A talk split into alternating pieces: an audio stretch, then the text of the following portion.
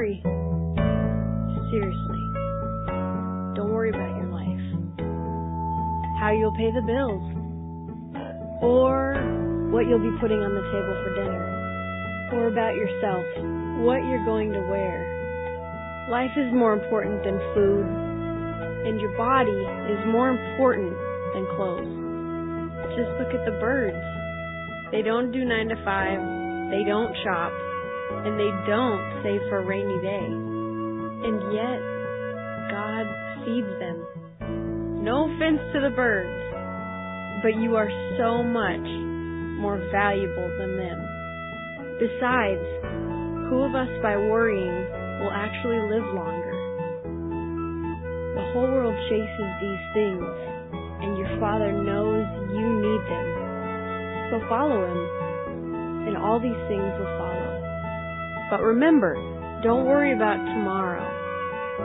Let tomorrow worry about itself. We know that each day has enough trouble of its own, so don't worry. It's going to work out.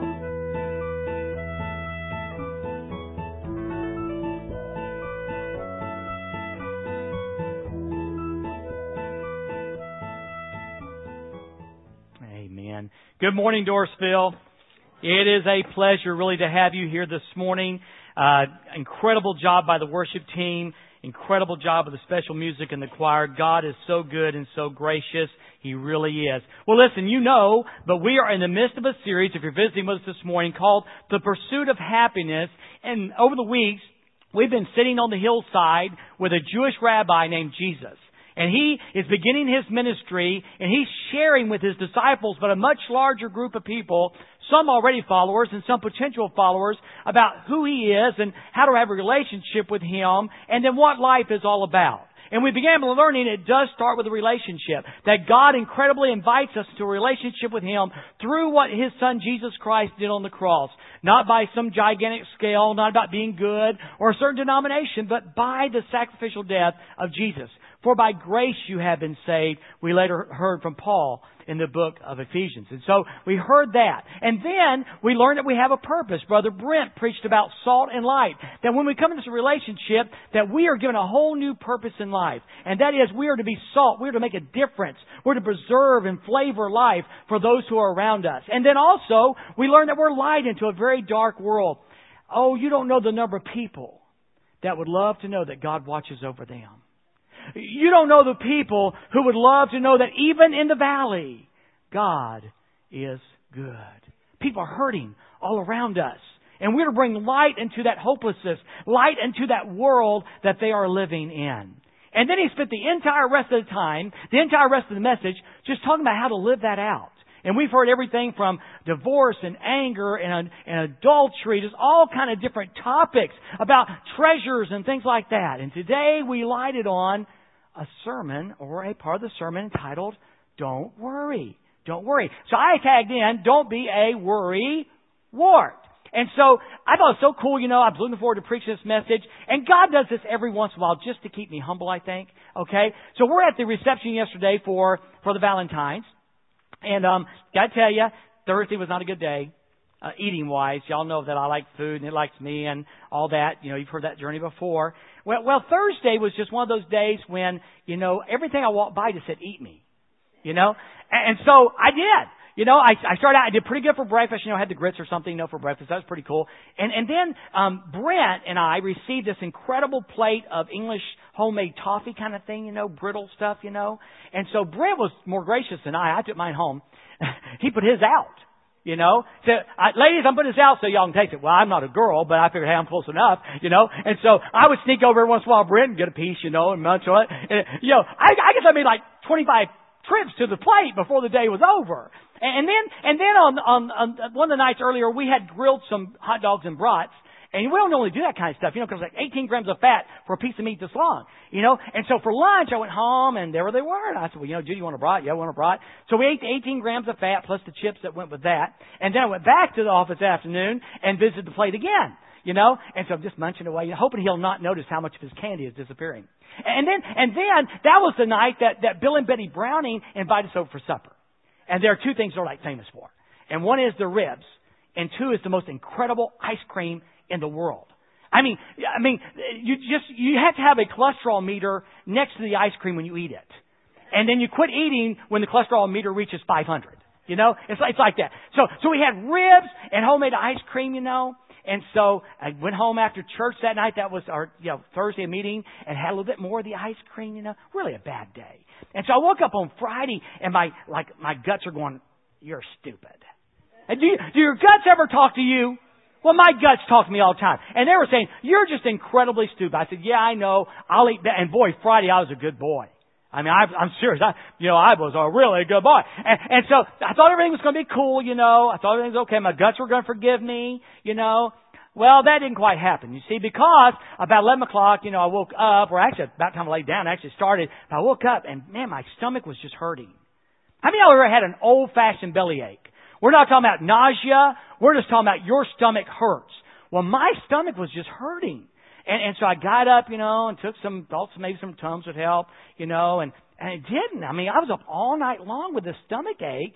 I mean, literally all night long just hurting. Last night happened was on the way home from Africa. It just really hurt. And it was, got better a little bit in the morning. And so the time I got to church, I was feeling a little bit better, you know, but still it was just hurting some, you know. And so I was telling this story to Tim and Tim Daugherty, and he said, you know, he said, "Well, Dwayne, like, you know, I'm afraid I've got an ulcer or something, you know." He said, like, "Are you stressed out or worried?" And before I could stop it, I said, "Yeah, you know how life is, you know, I was." And then I remembered what I was preaching on. And I looked at Tim, I said, I laughed and said, God, Tim has this, or Tim, God has this incredible sense of humor. So we're all subject to this thing called worry. And so God, isn't it cool that God, knowing where we are, was going to have this incredible part of the series and part of the message just for us today. Now, I don't know what you're worrying about, but God has an answer for it today, all right? So if your guts are talking to you, be sure and listen. Moral of the story, be sure and listen, all right? Take your Bibles and turn to Matthew in chapter six, and we're going to look at this thing called worry and how Jesus taught about it twenty-one hundred years ago, knowing we would need it today in twenty eleven.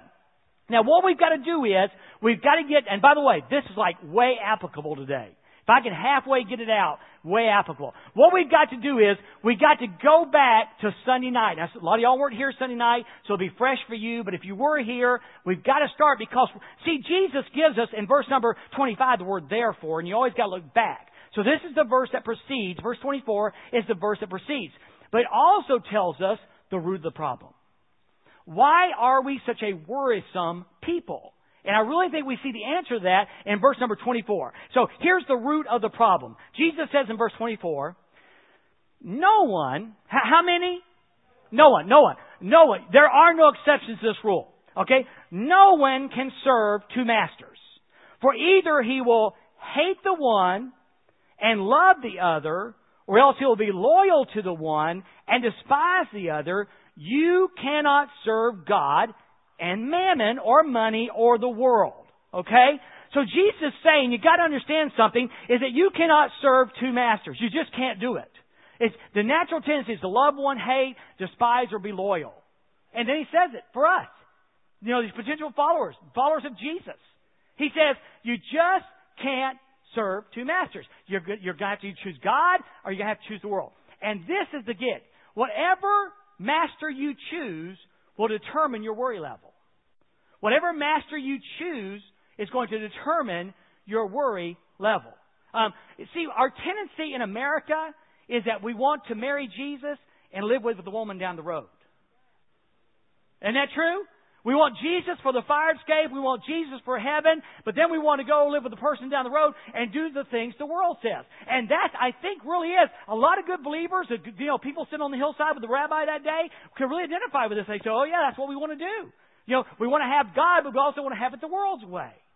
Now, and you have to choose your master. Okay? And, and never again is it clear in that verse we use for so many different applications, and that's John ten ten. Here, here's what Jesus says. The thief comes to steal, to kill, and destroy. But, he says, I have come that you may have life and have it more abundantly. There's the two masters. You can have the master that wants to steal, kill, and destroy, Angie. You can have the master who wants to take away from you and hurt you. Or you can have the master that comes that you may have life and that you may have it more abundantly. One is a very beastly master, and one is a very benevolent master. But here's the deal. You've got to choose. And if you choose the benevolent master, you're going to find your worry level going down. If you choose the beastly master, because you can't have both, you're going to find your stress level up, you're going to find your worry level up, and you're going to find your peace level near zero. So the root of the problem is then, a lot of good people who follow Jesus Christ, who are, who are followers of Christ, find themselves committed to one master, but living for the other master. And you can, listen, between you and God, nobody's going to raise their hand and say which master you live for. But I'm telling you, you need to get this one right. You may be a believer and have Jesus as Savior, but be living like you have another master. So Jesus, with that background then, lays it down to do your part and let God do His. And that's when He says the word, therefore. Let's read it. Therefore, I say to you, in verse number twenty-five, do not worry about your life, what you will eat, or what you will drink, nor about your body, what you'll put on. Is not life more than food, and the body more than clothing? Look at the birds of the air. They neither sow nor reap or gather into barns, yet your heavenly Father feeds them. Are you not of more valuable than they are? Now here's the deal. He's assuming that you've made the right choice, because he begins teaching you how to have this relationship and this fellowship with the right master. He's assuming that you've chosen God and trusting Him as the master. So he says, therefore, do this. Now, now here's the deal. He said, listen, you do not have to worry about life's essentials. Eat, drink, clothes, those kind of things. But here's the problem. That does nothing for you. You know why? You're not worried about that. I tried to do the math. If we've got three hundred, and we do, we've got about three hundred twenty-five, thirty people here today, probably one or two percent of you are worried about where the next meal's going to come from. Actually, I can think of a couple names. Most of us know that tomorrow morning, it may not be T-bone steak, but there's going to be something in the pantry.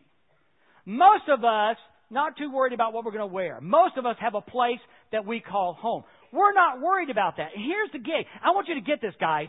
Listen. As believers in America in the twenty-first century, we don't worry about the big things as such as food, drink. That that would apply to us. But you know what we worry about? Little foxes. Little foxes. Song of Solomon. We don't hear many sermons from the Song of Solomon. You read it and you'll find out why. I haven't got my courage up yet. But in the midst of the Song of Solomon, chapter two and verse fifteen, Solomon writes these words, Wayne Taylor translation. He says, it's the little foxes that spoil the grapes. And what he's saying is, the, the problem wasn't these monster-sized foxes that would come in and rob the grapes from the vine. It was the sneaky little pesky things, that was the foxes that would sneak in and get the grapes. And I'm going to tell you, and today we live in, in America, in this church today, I'm telling you, it is the little foxes that cause most of our worry. It's the things that really don't matter that we make a big matter. Now, there are some. There's illnesses. There's marriages that are not going well. There's loss of jobs. But be honest. Isn't most of the things we worry about little things? Aren't most of the things we worry about things that in the scope of eternity will not matter anyway?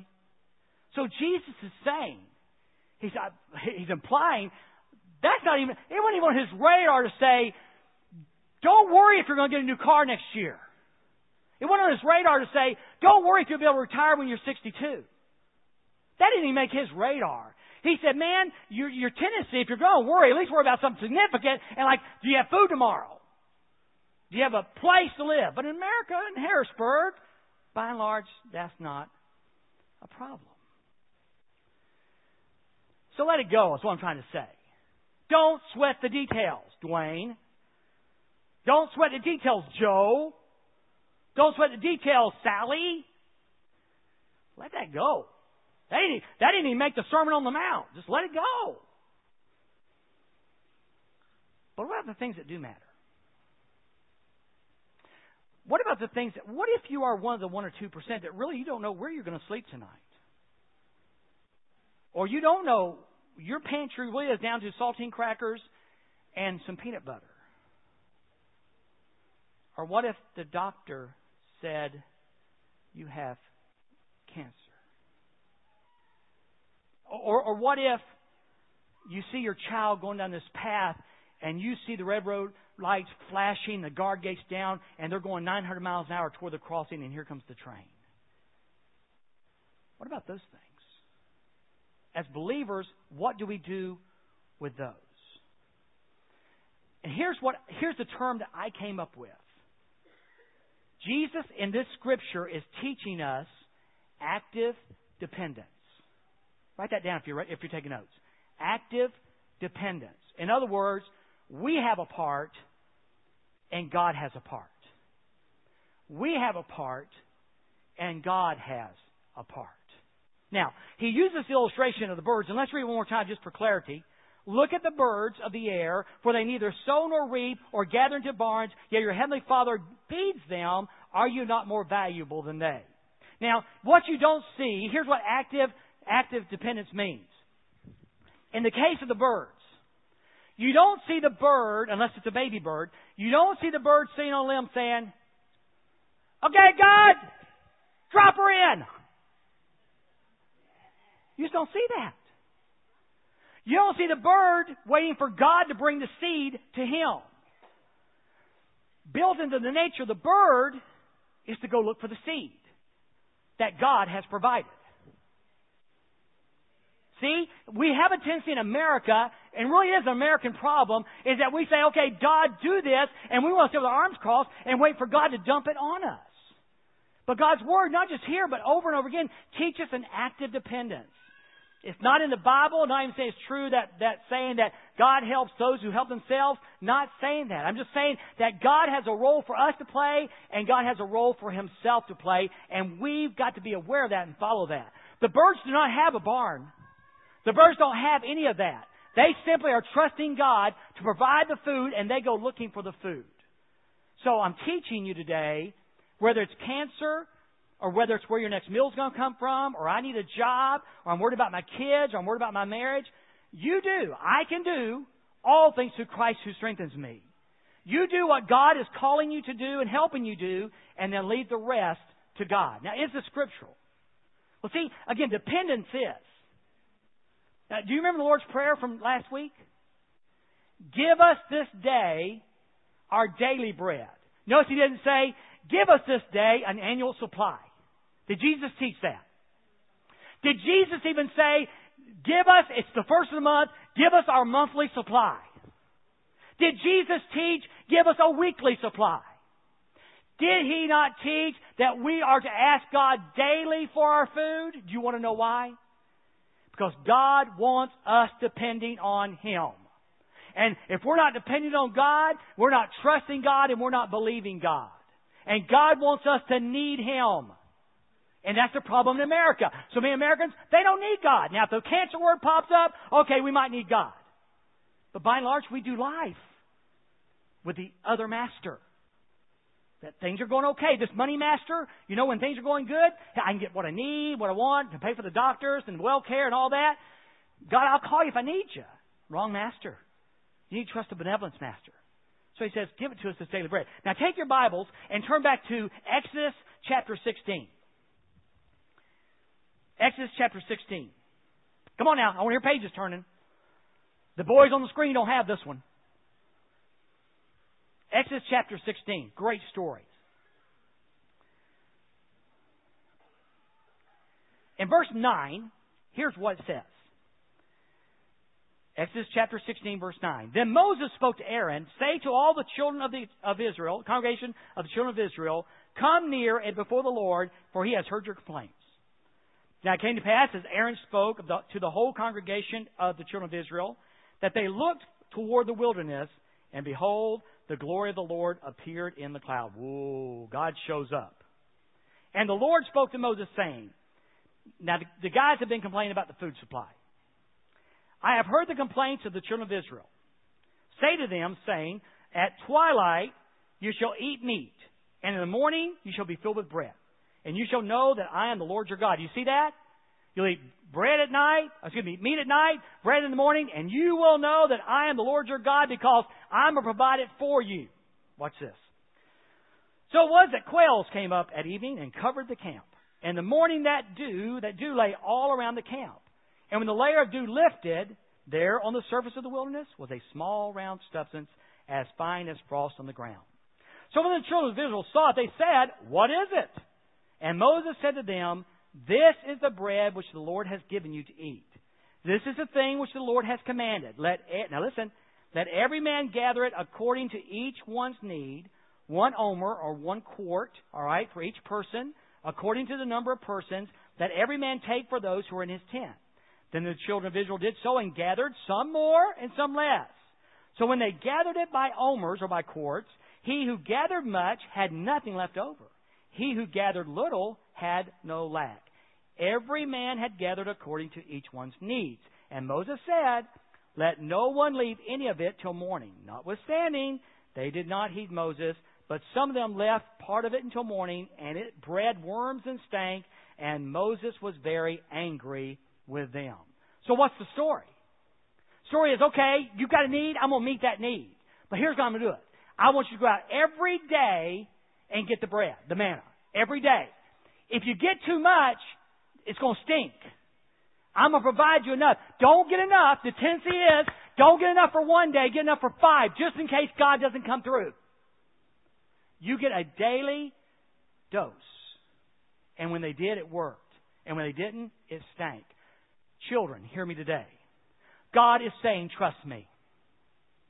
Come on now, Baptist. God is saying, trust me.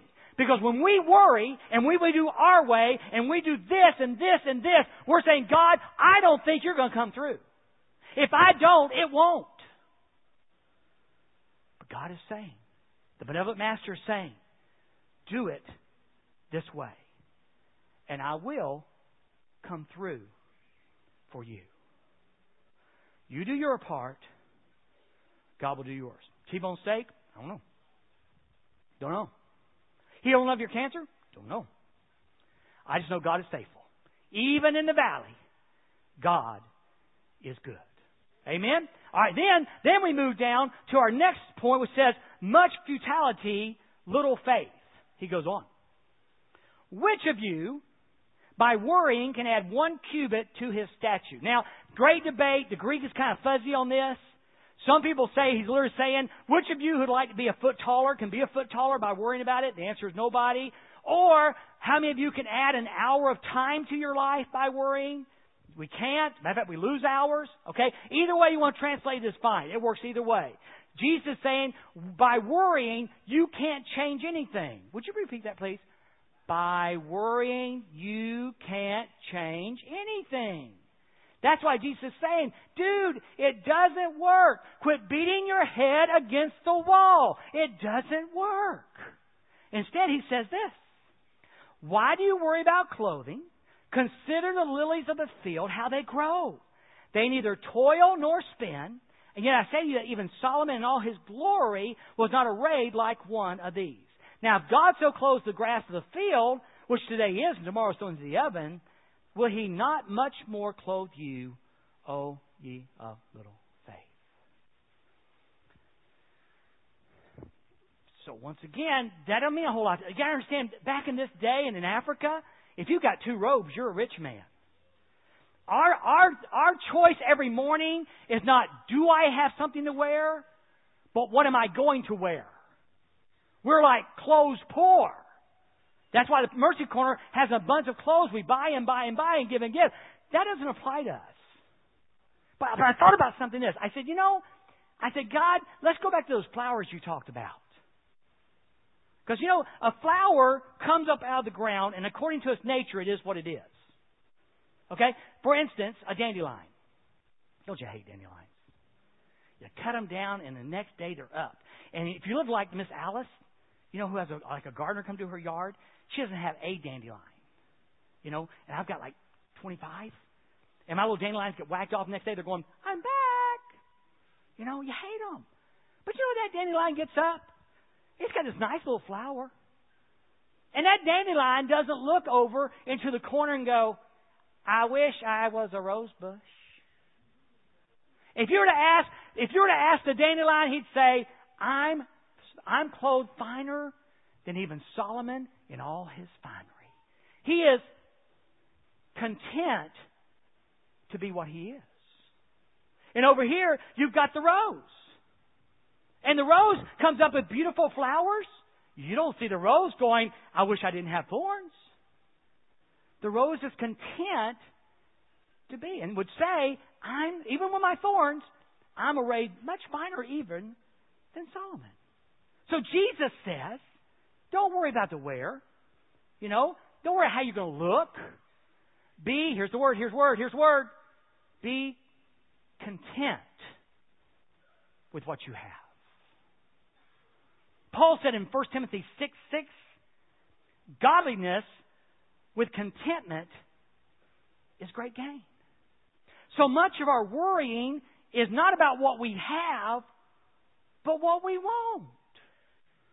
Come on, Baptists.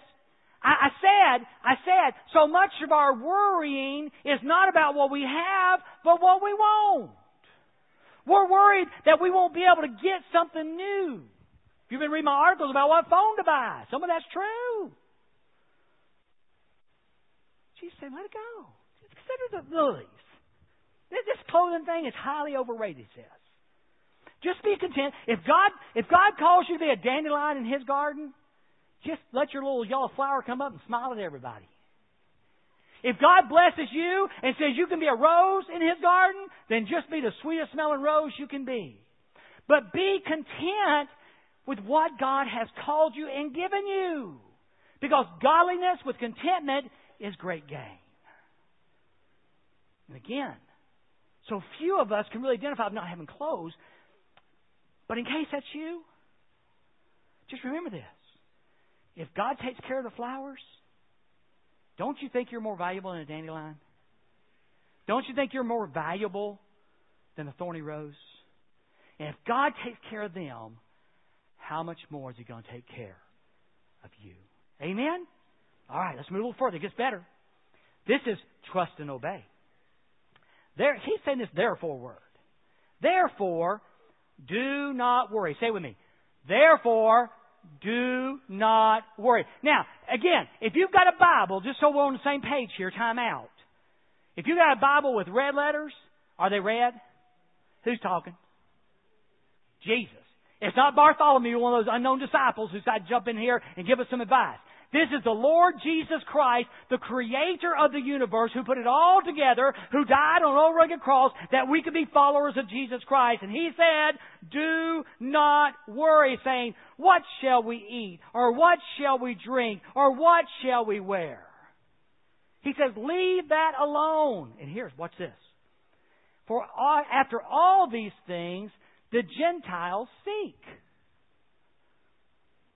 You remember the illustration about the masters? The benevolent master and the beastly master. This one gives, the good shepherd. This one steal, kills, and destroy. The way the world does it, do not do it. That's how the world, the world worries. The world frets. And when we worry and fret, who are we acting like? Who are we acting like? The world. That, that's not cool. It's not cool scripturally. It's not cool with God. It's just not cool, period. But when we have an active worry lifestyle, we're just looking God in the face and saying, you just aren't able. I mean, you're a big God and everything, but you understand my, my problems? Listen, if I were the world and you created me, my problem's so big it'd take you thirty days. I, I got big problems, God. But God is bigger than that. And God is able. And, and besides all that, Jesus says, your Heavenly Father knows that you need all these things. You don't even have to tell Him. He knows. He knows all about it. Isn't that cool? Very cool. Now, I am fixing to give you the point. I am fixing to give you the application. I am fixing to give you the whole focus of the message on worry. Are you ready? Are you ready? Now, you can go home and keep worrying, but you're going to end up like Brent with no hair. And, of course, I'm right on path, ain't I, baby? We've been together eleven years. I had more hair when I came. I'm on the same path. Here's the point. But seek first the kingdom of God and His righteousness, and all these things shall be added to you.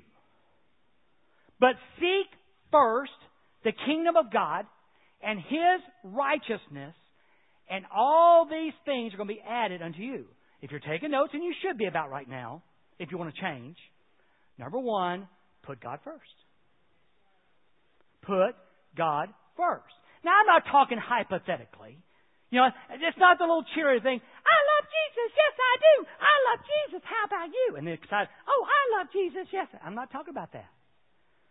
I'm talking about in a very practical lifestyle way, put God first. If it's money, put God first. If it's time, put God first. If it's lifestyle, put God first. If it's family, put God first. If it's marriage, put God first. If it's job, put God first. If it's career, put God first. If it's retirement, put God first. Put God first. Make Him your number one priority. And His kingdom, God first, and His righteousness. I remember Matt Wink, I think it was, still on the stage one day. And maybe Oshel. They said, righteousness is simply defined as right living. Now, you see the application here? Right in the middle of, do not worry, saying what we shall eat, or what shall we drink, or what shall we wear. That's how the world does it. Don't do that. For your Heavenly Father knows what you need. You need all these things.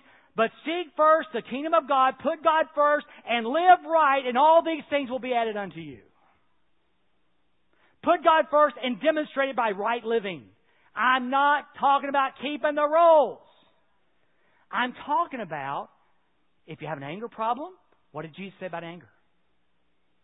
If you have a tongue problem, what did Jesus say about the tongue? If you have a faith problem, what did He say about faith? I'm simply saying, take this wonderful book that we love so much and apply it. Do what it says. You don't get credit for coming to church as far as changing and make your life better. You don't get any points. Does this sound familiar? No points for getting on your athletic clothes and going standing and look at the equipment at the gym. No credit for looking at the treadmill and saying, I bought a treadmill. And yes, the gallon of paint is still in the garage, if you remember that illustration. Still there holding the bird thing down. No credit for it. The stairs still need painting. The paint's still in the bucket. Put God first and apply His Word. Now, if you like deep teaching, it gets no deeper than that. It gets no deeper than that. You've got to do this stuff. Put God first. Do what He says. And all these other things are going to be added. What does that mean, Dwayne? And will be added. Either means A, the need's going to be taken care of. And in America, this is really true. Or B, it won't matter anymore. It means that the need's going to be taken care of in God's way, or it won't matter anymore. Because remember, what do we worry about? We worry about what kind of car I drive. What's my house look like? Do my kids have the right labels? Can I send my kids to the right school? Um, you know, can I get them in the right activities? Can I can I afford all the different things they need as far as lessons for this and lessons for that, lessons for this and lessons for that? Um, um, let's see what else. Oh, oh, a new fifty-five inch from the blind store from Mike. Woo, three D, two forty, L E D. All those things may not look so big looking through the lens of God. Now here's what's cool. Does God care what school your kids go to? Does God care what label even? He's not against it. He's, First Timothy six says, God gives us all things to richly enjoy. See, God's not opposed to that stuff. He says, put me first. And then live out this stuff I'm telling you about. And either I'm going to take care of some needs for you, or those things that you think are important aren't going to be important anymore. Come on, someone say amen. That's pretty cool. See, sometimes God changes, and sometimes God cha- or changes us, and sometimes God changes our want tos. I mean, my goodness, I really wanted to be six foot tall. I didn't get that out of my statue. Didn't happen. Sometimes God gives us more abundantly than what we even asked for. And then he says this. By the way, he would say, and by the way, do not worry about tomorrow, for tomorrow will worry about its own things. Sufficient for the day is its own trouble. By the way, worry doesn't work. And for goodness sake, don't worry about tomorrow, because you might not even be around. You've got sufficient things to be concerned about. And by the way, I meant to say at the beginning, I'm not talking about being, you know, there's good concern. You know what I'm talking about when I say worry. Okay? There's sufficient things to be worried about, concerned about today. Don't worry about tomorrow. It may not even come. There you go. That's it. Would you like something more? This is one of those times. Paul just, Paul... looking back on Jesus' Sermon on the Mount several years just gives us a whiz-bang conclusion.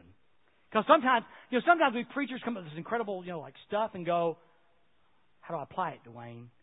I mean, Jesus gave the application, but do you got anything else? Is that all you got? Take your Bibles or look on the sermon sheet or look on the screen and look at Ephesians chapter four, verse six through nine. This is real quick. This is not preaching it. This doesn't need preaching, but this is something you take home. All right, three things you can do to help your worry level. Three things you can do to help your... Say it with me.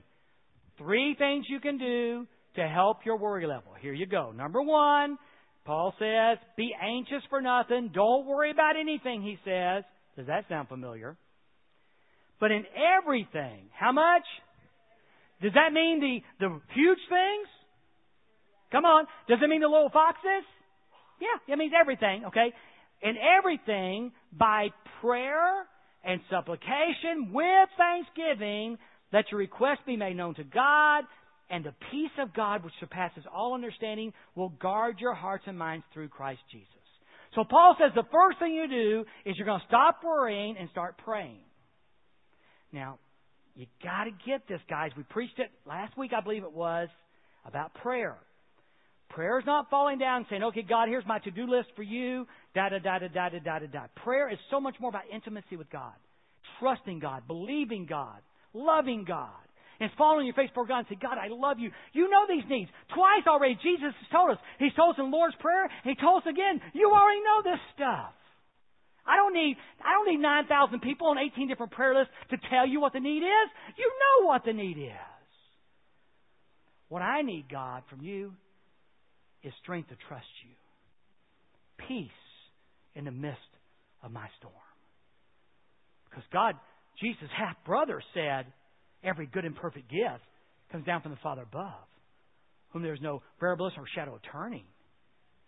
So we know you're a good God. It's not like you're going to give me a rock, God. You're not. I trust you. Help me to trust you. So when you're tempted to worry, you're going to When you're, gonna, when you're tempted to worry, you're going to pray. Okay? That's still weak. I wonder why, Mary. I heard your voice. Let's try over here. When you're tempted to worry, you're going to pray. That's better. God, you know, by the way, I didn't go to the last point. When all else fails, tick. Jesus says, what's tick? I said, tongue in cheek. You heard the story, didn't you? Oh, the guy was sick in the hospital. And the pastor came in. He came, visited for a few moments. He goes, well, brother, let me pray for you. And the guy goes, oh no, has it come to that?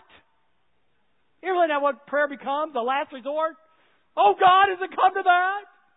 No. When we're tempted to worry, We're going to pray and we're going to tell God, God, you already know the details. Help me to trust you. Help me have faith in you. Help me believe you because, God, I know you got what's best for me. Help me be willing to accept that. Pray. And then the second thing we can do is think right. Now, I don't want to sound like Joel Osteen here. Okay? All right, but watch this.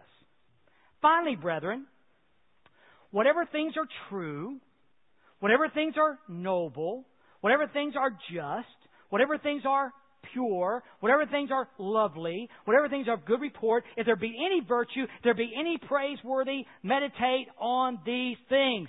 Think right. Come on. I mean, Paul wrote that. Cut out the stinking thinking. So many times we are self-fulfilling prophecies. We think it until it is. It's so cool in the context. Don't, don't worry. Don't worry. Pray. Think right. Paul said this way, take every thought captive. And by the way, what do you think your adversary, the devil, is going to be feeding your brain when you're in the midst of a crisis? Whether it be self-made, as in, he's got a new car and I don't, God, you must not love me. Or the doctor says the C word. He's going to be telling you, if it's the jealousy thing, God doesn't love you. God doesn't love you. If he did, you'd have two new cars. It's the C word. God's not able. He's too busy worrying about Africa to worry about you. The liar will lie. Say it with me, please. The liar will lie. Now listen to him. Fill your mind with the things that are pure and noble and right and just, just like the Word of God says. So we're going to pray. We're going to think right. Watch this. Slam, bam, finish. Paul gives us. The things which you have learned and received and heard and saw in me, these do. Without the doing, you don't quit worrying. Without the doing, things don't change. Without the doing, things don't change. Whatever you've heard and seen and received and saw, do these things. Watch this promise. And the God of peace will be with you. How about that? How about that? Pray, think, believe it and do it. Believe it and do it. And you start applying these things to your life, and you might, I might, find my worry level going way, way, way down. And I meant what I said, by the way, just in case you're wondering, was I being facetious? I handle big things really well. Little things I handle horribly. Whether it's at church, at home, or family. I know about little foxes. They regularly visit my vines and eat my grapes. I know what I'm talking about. And the reason I think probably that's true in so many of our cases is because we understand that we need God for the big stuff, but again, we think we can handle the little stuff. Or we don't want to bother God with the little stuff. God says, bring it on. If it's important to you, it's important to me. I've got big shoulders. I can handle it. Would you bow your heads right there where you are? So what are you going to do with this today? I just thought this. You know, can I just tell you what I said to God this morning? As I finished studying, I said, God, this is a beautiful sermon. Not because I'm now, you know that. Not because of me. But I, I've been on the hillside of the Jesus, Jewish rabbi, Jesus. And I can't believe the, the incredible wisdom. Well, yeah, I can because he's God. The incredible wisdom of this. And I know the world we live in, guys. If we were all honest today, and we won't be that honest, every one of us would flock to this altar and say, God, it's me. Some, some it is the big ones. And we just want to come to God. And by the way, let me just say this right now. The altar is open this morning. Our brother Dave is back with us, Dave Parrott. He's got a long road to hoe with his treatment for his cancer. But Brother Reister's back there in the back. Ron Reister. Daryl Reister's back there with his two new knees. Brothers, uh, Paulie's son Steve, blown off a roof, crushed pelvis, board hits him in the face and breaks his face. Surgery probably tomorrow. Big things. Marriages. Children. Parents. Having to say goodbye to a parent. Having placed parents in long-term care. God knows and God cares. Trust Him with that. Little foxes, come on. Don't we worry about it. Don't we worry about it. I pray today that as followers of Jesus Christ, we'll lay it down. One of my young sisters shared with me this morning about a young man, I think his name was Kevin. Seventh grade, dies of an asthma attack. Big things. Little things. Our God is able. Pray, think, do. Pray, think, do. Pray, think, do. And the God of peace will be with you. Father, in my way of thinking, as a simple man, you outdid yourself today. Jesus, I bet every head lifted up as you preaching on the mount that day. When you when you said, do not worry, you got everybody's attention. When you pointed those birds flying over, over the sky and said, look at them, you got everybody's attention. When they looked at the flowers of the field around them, you got everybody's attention. And God, I pray in Jesus' name that you've got our attention today. Father, we worry, worry, worry. Sometimes big and sometimes small. But all that points to not trusting you. Help us, God, to take that step of faith, to believe you and trust you. Now, Father, our, our tendency is, our tendency is to worry. So we're, knowing, we're going up, upriver on this one. We're like a salmon flown against the stream. But God, we do believe you're able.